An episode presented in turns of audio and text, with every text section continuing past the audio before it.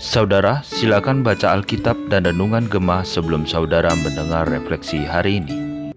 Shalom Bapak Ibu Saudara yang dikasihi Tuhan, kita sungguh bersyukur hari ini kita dapat kembali mengingat akan karya Allah di dalam sejarah umat manusia. Pada hari ini, secara khusus umat Kristen di dunia merayakan hari raya Pentakosta untuk memperingati pencurahan Roh Kudus yang dikaruniakan Allah kepada orang-orang percaya. Kita bersyukur karena Allah terus bekerja dalam kehidupan umatnya dan tidak meninggalkan kita. Karya Allah Roh Kuduslah yang memampukan kita untuk mengenal Allah lebih dekat, untuk mengerti kehendaknya dan hidup di dalam kuasanya. Mari kita berdoa memohon Allah Roh Kudus terus mengajar dan mencerahkan hati kita untuk memahami firman-Nya. Kita berdoa. Bapa kami yang di surga, kami sungguh berterima kasih kepadamu sebab engkau telah berkenan mencurahkan rohmu kepada kami. Yesus pernah menyebut rohmu sebagai penolong yang lain bagi kami yang percaya. Rohmu berkuasa untuk mengubah hidup kami dan selalu bersaksi kepada kami tentang karya keselamatanmu. Untuk itu ya Bapa, kami sungguh bersyukur kepadamu sebab engkau memperhatikan kami. Tolonglah kami saat ini ya Bapa, agar kami bisa memahami firman-Mu. Rohmu juga menolong kami untuk bertumbuh dan membuat kami semakin menyerupai anakmu, yaitu Yesus Kristus. Di dalam nama Tuhan Yesus kami berdoa. Amin. Bapak Ibu Saudara yang dikasih Tuhan, tema kita hari ini adalah gereja yang dipenuhi Roh Kudus. Mari kita membaca satu bagian firman Tuhan dari kisah para rasul pasal yang kedua. Kita akan baca ayat yang ke-41 dan ayat yang ke-42. Demikian bunyi firman Tuhan. Orang-orang yang menerima perkataannya itu memberi diri dibaptis. Dan pada hari itu jumlah mereka bertambah kira-kira 3.000 jiwa. Mereka bertekun dalam pengajaran rasul-rasul dan dalam persekutuan dan mereka selalu berkumpul untuk memecahkan roti dan berdoa. Amin. Bapak Ibu Saudara, teks hari ini menunjukkan kepada kita beberapa ciri gereja yang dipenuhi oleh Roh Kudus, yaitu mereka bertekun di dalam pengajaran para rasul, mereka bertekun di dalam persekutuan, dan mereka bertekun di dalam doa. Di dalam semuanya ini, Bapak Ibu Saudara, ide utamanya adalah gereja memiliki ketekunan, Makna ketekunan di sini bukan hanya merujuk pada aspek waktu, yaitu terus-menerus atau dalam durasi yang lama. Tetapi kata ketekunan ini juga memiliki arti melakukan sesuatu secara fokus. Jika aspek waktu dan fokus ini digabungkan, maka kata ketekunan ini lebih tepat diterjemahkan sebagai mendedikasikan diri atau mengabdikan diri. Bapak Ibu Saudara, pengabdian diri saja tidak cukup. Tetapi objek pengabdian diri itu kepada siapa kita mengabdi itu juga harus tepat. Jika gereja bersemangat untuk sesuatu hal yang tidak tepat, maka ini bisa menjadi sesuatu yang mencelakakan dan menghancurkan gereja. Gereja atau jemaat mula-mula, mereka mendedikasikan diri kepada hal-hal yang baik dan positif. Dan ini memberikan kepada kita contoh pola tentang gereja yang dipenuhi dan dikuasai oleh Roh Kudus. Kita akan melihat yang pertama Bapak Ibu Saudara, gereja yang dipenuhi Roh Kudus itu bertekun di dalam pengajaran. Gereja yang dipenuhi Roh Kudus harus mengabdikan dirinya kepada doktrin atau pengajaran yang sehat. Gereja yang dipenuhi Roh Kudus adalah gereja yang dibangun di atas kebenaran. Allah telah memilih untuk menyatakan dirinya di dalam firman-Nya yang tertulis yaitu Alkitab. Karena itu gereja harus menyukai studi Alkitab. Gereja harus mendedikasikan dirinya untuk belajar dan mengajar firman. Kita tidak bisa hanya mengklaim dan memilih untuk mendengarkan suara roh atau bisikan roh yang bersifat subjektif, tetapi menjauhkan kita dari penyataan firman atau ajaran Alkitab. Ketika kita melihat perubahan hidup dalam jemaat mula-mula yang dikatakan pada waktu itu ada 3.000 orang yang bertobat dan ini bukan jumlah yang sedikit. Perubahan hidup yang terjadi di dalam kehidupan mereka dikaruniakan karena mereka menerima pencurahan Roh Kudus pada hari Pentakosta. Tetapi bukan hanya itu, ada kekuatan Injil yang mengubah hidup mereka. Roh Kudus juga tidak hanya memenuhi para rasul dan membuat khotbah mereka menjadi efektif, tetapi Roh Kudus juga memenuhi para rasul dengan pengajaran firman, sehingga Injil itu menguasai hidup jemaat mula-mula. Injil yang membuat jemaat mula-mula, para petobat baru ini memiliki gaya hidup yang berbeda. Bapak Ibu Saudara gereja mula-mula menjadikan pengajaran para rasul sebagai fondasi dalam kekristenan mereka. Karena itu gereja yang dipenuhi oleh Roh Kudus tidak boleh mengabaikan aspek pembelajaran firman. Gereja yang dipenuhi oleh Roh Kudus tidak boleh kehilangan Injil di dalamnya. Gereja Tuhan seharusnya terus bertekun di dalam pengajaran firman Tuhan. Tanpa pengajaran yang kokoh, maka umat Tuhan tidak mungkin mengenal Allah dengan benar. Hal yang kedua yang kita lihat, Bapak Ibu Saudara, gereja yang dipenuhi Roh Kudus itu bertekun di dalam persekutuan.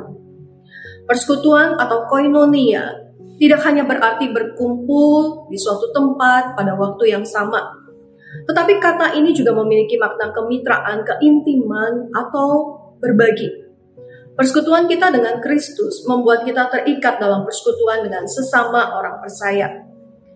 Persekutuan yang terjadi dalam jemaat mula-mula diwujudkan melalui kebersamaan dan kesatuan mereka ketika mereka melakukan ibadah secara rutin, kemudian mereka memecahkan roti bersama untuk mengenang kasih Kristus serta memberikan bantuan secara material kepada orang-orang yang membutuhkan. Nah, di dalam persekutuan ini mereka diteguhkan untuk mempraktekkan hidup saling mengasihi dengan kasih Kristus di dalam konteks lain, persekutuan atau koinonia ini juga mencakup ketika seorang memberikan dorongan, nasihat, penguatan orang uh, penguatan kepada orang lain melalui mazmur atau pujian rohani, memberikan pengajaran atau teguran, bahkan juga penggunaan karunia rohani untuk kepentingan bersama. Bapak Ibu Saudara, persekutuan ini tidak mungkin terjadi apabila orang-orang Kristen tidak berani untuk mengambil komitmen berjemaat di gereja lokal tertentu. Ada orang-orang yang memiliki kebiasaan berkeliling mencari makanan sehat, misalnya khotbah yang berbobot di gereja lain dan tidak terikat pada gereja tertentu.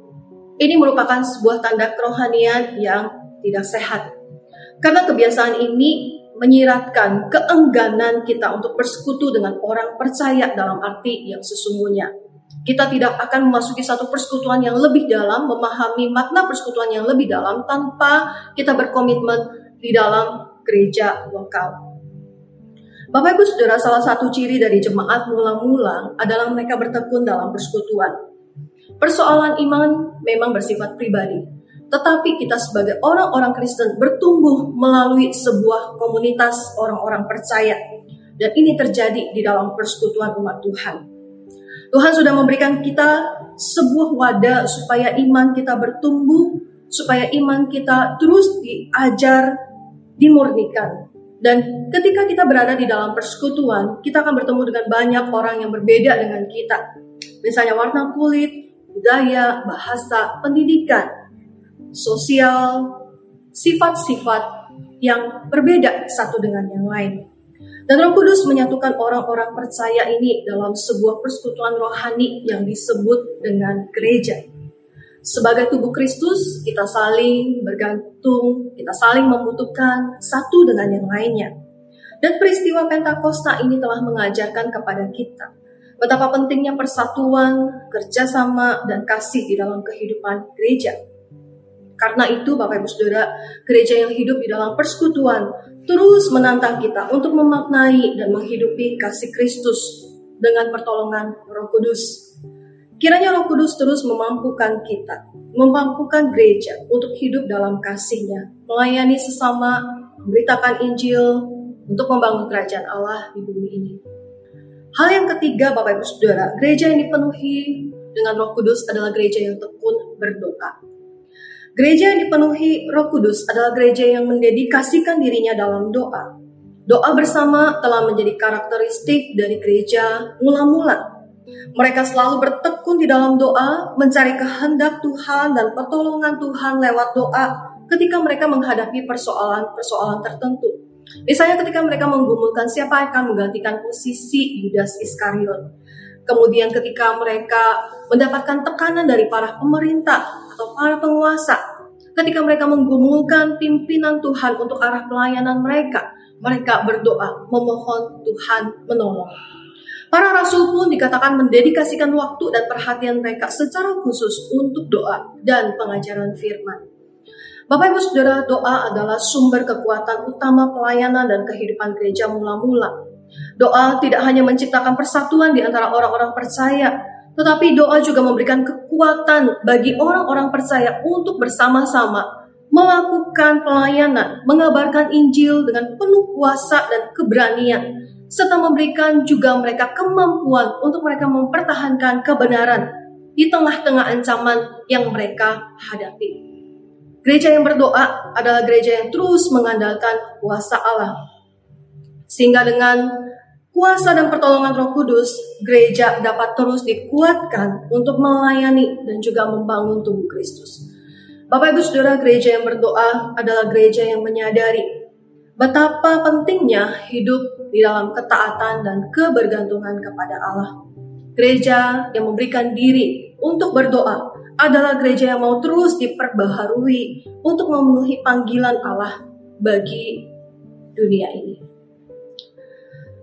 Perayaan Hari Pentakosta Bapak Ibu adalah satu masa yang baik untuk kita kembali merenungkan ulang tentang kondisi gereja kita.